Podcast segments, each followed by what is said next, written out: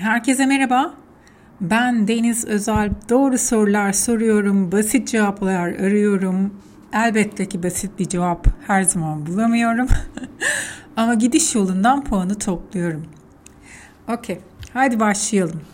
Konu başlığı örgü örmek e, yeni yoga mı? Nereden çıktı bu örgü örmek? Çok böyle e, neşeli bir giriş yapmak e, istedim. E, sonra dedim ki hmm, Deniz bu biraz fazla kaçacak.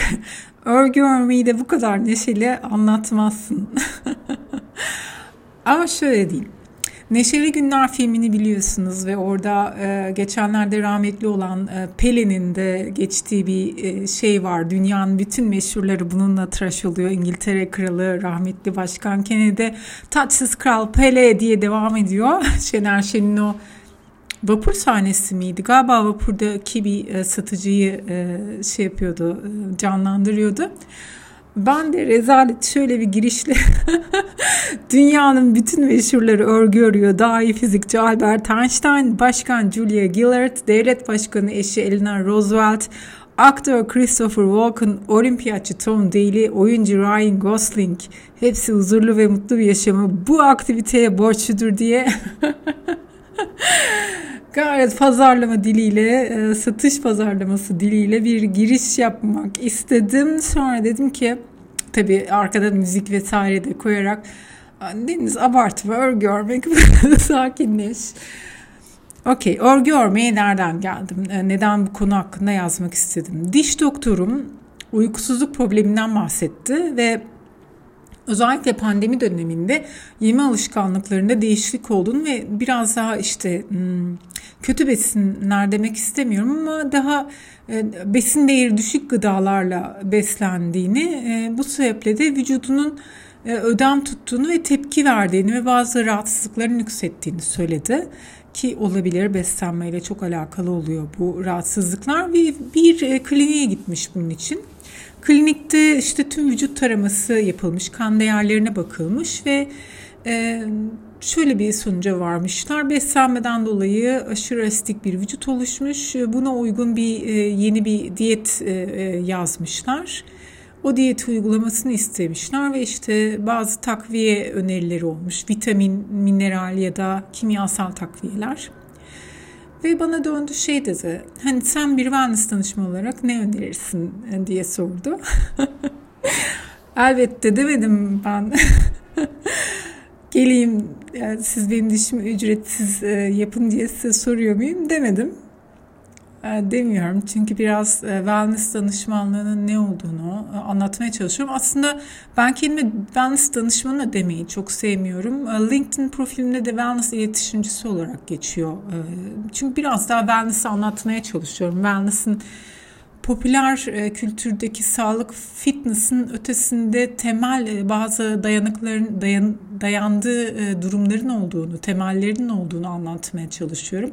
Daha basitleştirmeye çalışıyorum bu kavramı ki herkese uygulanabilir olsun. Herkes bir şeyler öğrenebilsin. O yüzden elbette ki doktorumun e, sorusunu bir şekilde cevapladım. Nasıl bir şekilde?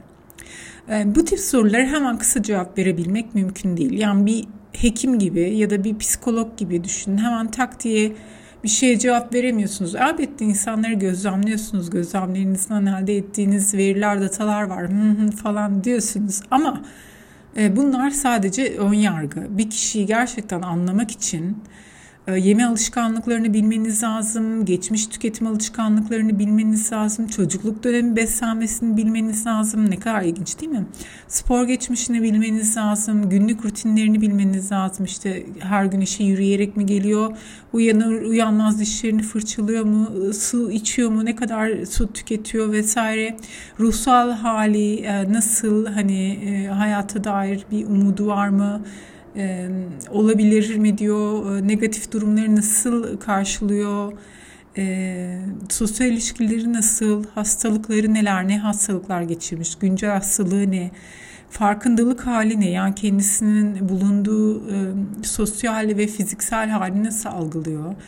E, kısacası yani bedenini ve zihnini anlamadan bir öneri vermenin uygun olmadığını düşünüyorum ve bunu söyledim. Yani bu e, tabii ki bir hekimin de anlayacağı bir durum. Fakat bir tek şey önerdim. Örgü örmek. Bilim insanları ki sizi inandırmak isteyen e, her metinde, e, her söylemde bununla giriş yapar. Ben de sizi biraz inandırma derdindeyim. biraz pazarlama diline girdim. Bilim insanları insanların tekrarlı hareketleri yaparak hayatta kaldığını ve tekrarlı hareketlerde dopamin salınımının etkin olduğunu söylemiş. Bunu hangi bilim insanları söylemiş bilmiyorum ama araştırma dataları mevcut ve podcast'teki linkten hem bu makaleyi yazılı olarak okuyabilirsiniz hem de e, alta muhakkak e, referanslarını koyuyorum. Oradan göz atabilirsiniz. Yani kısaca kısacası şöyle demiş bilim adamları. Hayatta kalmak için ritüellere ihtiyacımız var demiş ve ben buna çok inanıyorum. Yani biten bir e, ürünü görmek zihninizde başka kapılar açıyor, başka bir farkındalık sağlıyor. E, sizi zihnen e, iyileştiriyor, sakinleştiriyor. Ben buna inanıyorum ve örgü örmek bununla çok bağlantılı. Nasıl mı? İnsanların üç temel ihtiyacı var. Hep zaten herkes sıralıyor. Üç ihtiyaç, yedi bilmem ne, on temel şu, şunu yap, bunu yap, bunu yap, bunu yap. Hayır öyle bir şey sıralamayacağım. Ama evet üç temel ihtiyacımız var açlığını gidermek, susuzluğunu gidermek ve üçüncüsü ne biliyor musunuz? Barınmak demeyeceğim ya da sosyal ilişkiler de demeyeceğim. Onlar elbette olması gereken şeyler ama bence yaratmak. Önce bireyin kendisiyle alakalı yapması gereken bir durum olduğunu düşünüyorum. Yani açlığımı giderdim, tokum, e, hormon seviyem e, düzgün, e, vücudum delirmiş durumda değil fiziksel olarak sağlıklıyım, susuzluğumu da giderdim. Harika. Şimdi yaratmam gerekiyor. Yaratırsam dengeli bir hayat yaşayabilirim. Yaratırsam stresimi azaltabilirim. Yaratırsam varoluşuma bir anlam katabilirim diye düşünüyorum. Ee, bu e, yaratma, e, susuzluk, açlık vesaire bunu birçok e, sosyolojik yaklaşımda ya da psikolojik yaklaşımda bir piramit içerisinde anlatıldığını az çok hatırlıyorsunuzdur. Lise döneminde vesaire okumuşluğunuz vardır. Açlık ve susuzluk günlük olarak tekrarlı ihtiyaç duyduğumuzda giderebildiğimiz bir şey. Fakat konu yaratmaya geldiğinde fazla temas etmediğimizi düşünüyorum ve hatta bence üzerine düşünmüyoruz. Ee, yürümek üzerine, spor üzerine, günlük aktivite üzerine birçok kez yazdım fakat zihnin dengeye gelmesini sağlayan aktiviteleri çok anlatmadım. Bunları danışmanlıkta konuşuyoruz ve danışmanlıkta çok öneriyorum. Ama e, buraya aktarımını yapmadım. Bu çünkü biraz daha e, özel özel algılamak gerekiyor. Biraz farkındalığının olması gerekiyor kişinin bunu anlaması için. Yani onun hayatında ki rutinlerde neler değiştirdiğini gözlemleyebilmesi için biraz sabrının da olması gerekiyor. Ama şunları özetleyebiliriz. Ee, yeme düzeninde ya da uyku düzeninde değişiklikler stres seviyenizi arttırır. Mesela e, sabah kahvaltı yapamadınız. Oh, işte bu bu kişi benim kahvaltı yapmadığım zaman e, yani ben ben değilim başka bir karakter bedenime giriyor. Huysuz ve sinirli ve ters bir insan oluyorum. Rezalet bir durum ve hemen e, fark ediyorum ki bir şeyler gecikti ve yemek yemeliyim. Yani benim düzenimde mesela uyanır uyanmaz bir saat içerisinde e, muhakkak ki kahvaltımı etmem gerekiyor. Bu ne demek? Ben e, yani sabah spor yapmayı çok sevsem de mesela uyanır uyanmaz spora gidemeyen bir insanım. Kahvaltıyı yapmam gerekiyor. Düzenimi de ona göre oluşturuyorum. O kahvaltı yapılmazsa çünkü günüm berbat geçecek ve e, yani bunu biliyorum. Bu benim düzenim ve yapmadığımda stres seviyem e, yükseliyor. Stresi de işte agresyonla belirtiyorum ve birden kendimi oradan yakalıyorum. Bu bir farkındalık aynı zamanda anlattığım şey ve o sebeple kahvaltıyı geciktirmek e, istemiyorum. Hatta dışarıda kahvaltı yapılacaksa e, ben e, gidilecek araba yolunu falan mesafeyi hesaplıyorum. O derece rezil durumdayım ya. O kadar berbat bir durum var ki Allah'tan farkındalığım yüksek. Peki. Eee Uyumak stres seviyenizi azaltır. Uykusuz kaldığınızdaki hallerinizi düşünün. Günü yönetemezsiniz, rahat düşünemezsiniz. Böyle bilinciniz biraz gölgeli sisli gibi olur. E, stresiniz artar. E, doğaya çıkmak, bir canlıyı sevmek ve sarılmak stresinizi azaltır, hormonlarınızı düzenler. E, inanın bana, inanın bana örgü örmekten bahsediyorum ama e, doğaya çıkmak ve bir canlıyı sevmek, sarılmak, yani bir kediyi okşamak, e, emin olun e, ruhsal halinizi çok pozitif etkisi olacaktır. Yani bunlar çok basit geliyor.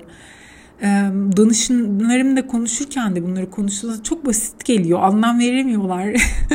Bu kadar basit önerileri. Çünkü daha detoks ya da başka uç örneklerle gelmemi bekliyorlar. Ama çok temel ihtiyaçlarımız aslında temel şeyler. Dokunma ihtiyacı, sevme ihtiyacı, sevilme ihtiyacı. Bunlar bizim kendimizi e, güvende hissettiğimiz alanlar. Biraz daha e, sosyal e, olduğumuz alanlar ve bu alanlarda çalışmak, basit şeyleri yapmak ruhsal dünyamızı müthiş değiştiriyor. Yoga ve meditasyon stres seviyenizi azaltmada e, çok doğru seçimler. Ama e, popüler kültürün dayatmasına karşın yani ben sakinleşmek için illa yoga ve meditasyon yapmak zorunda mıyım? Hayır. Bunun onlarca alternatif var. Bir tanesini de şu an size anlatıyorum. Örgü örmek. Fakat beyninizi aktif tutan bir etkinlik. Hem sağ hem sol elinizi kullandığınız bir pratik zihniniz için çok değerli. Burada biraz ciddileşeceğim artık çünkü konunun ciddi tarafına geldim. Odaklanılarak yapılan el işçiliği stresi azaltıyor ve kortizol hormonunun düzenlenmesini sağlıyor. Endorfin ve dopamin salınımını arttırıyor. Örgü örmenin yani el işçiliğinin çoğu zaman meditasyon gibi tanımlanması da bu sebepten. Farkındalıkla yapılan bu tip el işçiliği yani dikkatinizi isteyen ve iki ile aktif kullandığınız örgü örme pratiği korkuları azaltıyor. Negatif iç konuşmaları azaltıyor, sakinleştiriyor, rahatlatıyor Meditasyon hissi veriyor ki bazı yerlerde yeni yoga olarak geçmesinin sebebi bu. Problemleri tanımlamanıza ve çözmenize yardımcı oluyor. El ve göz koordinasyonunu arttırıyor. Aktif yaratımı destekliyor. Bir göreve odaklanma pratiğini geliştirmenizi sağlıyor. Kısacası sizi oldukça e, mutlu bırakıyor. Mutluluğun formülü değil ama bu alanda yapılan araştırmalar mevcut. Bu araştırmaların da ortak fikri örgü örmenin psikolojik ve sosyal yararların olduğu yönünde. Bu sizin daha iyi yaşam yaşamanıza katkı sağlıyor. Yani yaşam kalitenizi arttırıyor. Son dönemlerde 2021 e, Tokyo Olimpiyatlarında bir kare vardı. Belki e, göz aşinalığınız vardır. Bir e, sporcu elinde bir kazak örüyordu Kazan üzerinde olimpiyat logosu vardı ve İngiltere bayrağı vardı. Bu kişi Tom Daly, altın madalya sahibi bir yüzücü ve e, kendi yarışları arasında e, otururken örgü örüyordu.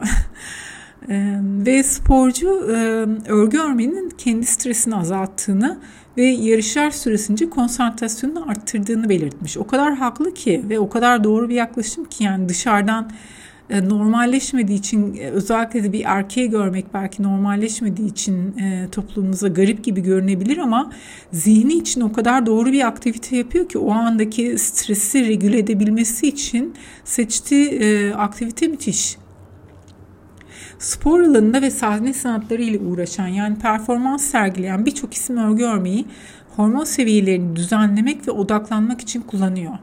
Ee, birkaç basketbolcu var bildiğim fakat onların e, görsellerini bulamadım, bulamadığım için doğrulama, doğrulatamadım. Fakat e, bir videoda e, onların onlardan bahsedildiğini anımsıyorum ama onu da bulamadığım için buraya koyamıyorum. Fakat Tom Daly elbette tek bir örnek değil. Birçok aktör var bu alanda örgürerek kendi stresini azaltan ve odaklanma, başarıya odaklanmayı arttıran bir e, eylem olarak e, gören e, birçok aktör de var. Performans ve bu, bu tip stresli konularla uğraşan insanların seçtiği eylemlerden bir tanesi örgü örmek. Yine bazı çalışmalar depresyon için etkili olduğunu söylüyor ki yüzde yüz katılıyorum. Bilgisayar fonksiyonları geliştirdiğini belirtiyor. Burası çok önemli.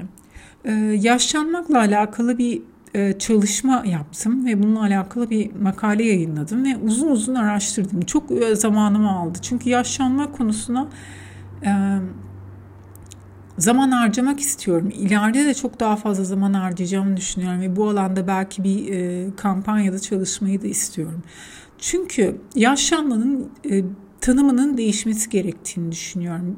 Artık biz evet yaşalıyoruz ama yaşlanmıyoruz. Ee, benim jenerasyonum ve benden sonra devam eden jenerasyonlar ki jenerasyon kavramına da inanmıyorum. Hepsi birbiriyle e, komün bir şekilde ilerliyor. Yani biz onlardan aktarım alıyoruz, onlar da bizden aktarım alıyor. O kadar e, büyük boşluklar olduğunu düşünmüyorum eskiden olduğu gibi ve biz e, yaşlanmayı seçemeyeceğiz. Yani yaşlanmak bence bir lükstü.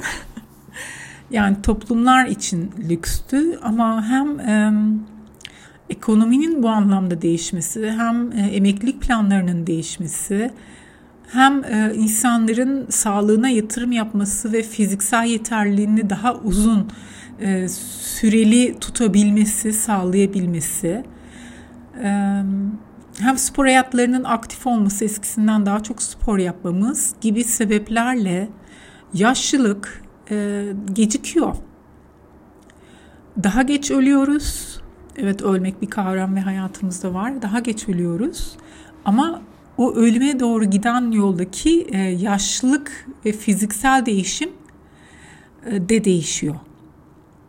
Yani biz eskiler gibi yaşlanmayacağız. E, bunu burada özellikle söylemek istiyorum. Bu sebeple de bilişsel fonksiyonlarımızı geliştirmek zorundayız. Orada bilim çaresiz şu an. Ben çözümü bulacaklarından eminim, düşünüyorum. Ama belki ben göremeyeceğim bunu ama bilişsel fonksiyonlarımızı geliştirmek ne demek? Yani e, mesela yürürken telefonla konuşabilmek çoğu yaşlının yapmakta zorlandığı bir eylem. Eğer siz bilişsel fonksiyonlarınızı geliştirme yatırımda bulunursanız bu eylemi yapmakta 70'li yaşlarınızda zorlanmayacaksınız. Yürürken, yürüyüş yaparken telefonla rahatça konuşabileceksiniz. Yani durmayacaksınız o telefonla konuşabilmek için. Bilişsel, fonksiyonlar ile denge fonksiyonlarınızı eş zamanlı yürütebileceksiniz. Tıpkı, tıpkı yetişkin bireyken rahatça yapabildiğiniz gibi ya da genç bireyken rahatça yapabildiğiniz gibi. Psikologlar bir de ne zaman öneriyorlar biliyor musunuz örgü örmeyi? Ee, çocukların bilişsel fonksiyonlarını geliştirebilmesi için okul öncesinde. Yani anaokulunda daha e, dil öğrenmeden, e, derslere başlamadan, o e, bilgi bombardıma, bombardımanına girmeden önce e, çocukların yine e, beden dengesi, konsantrasyonu ve bilişsel fonksiyonların gelişimine yönelik bir aktivite olarak öneriyorlar ve çok mantıklı buluyorum, destekliyorum. Bunun örnekleri var mı bilmiyorum ama sadece şeyde İngiltere'de e, bu alanda terapi verildiğini biliyorum. Örgü örme terapileri var İngiltere'de ve bunların terapistleri var. Çok ilginç değil mi? yani belki şey diyebiliriz. Burada bir eleştiri getirebiliriz. Örgü örmenin de terapisi olabilir mi? İçeriğini bilmediğim için e, bilmiyorum olabiliyor demek. Yani orada ne yaptıklarını bilmediğim için bir şey söyleyemiyorum ama yine de e, bunun altını çizmek için bu önemli bir şey demek için e, dikkat çekici bir nokta. Ben de sizinle paylaşmak istedim. Belki İngiltere'den bir örgü örme terapisti bulursunuz bilmiyorum. Ve Burada örgü örerken gelen bir his var. Bir şeyi bitirme hissi. Bitirme hissi özgüvenle alakalı. Yani e, eğer özgüven hasar, hasarınız varsa size yardımcı olacaktır. Çünkü bitirdiğiniz bir ürünü görüyorsunuz.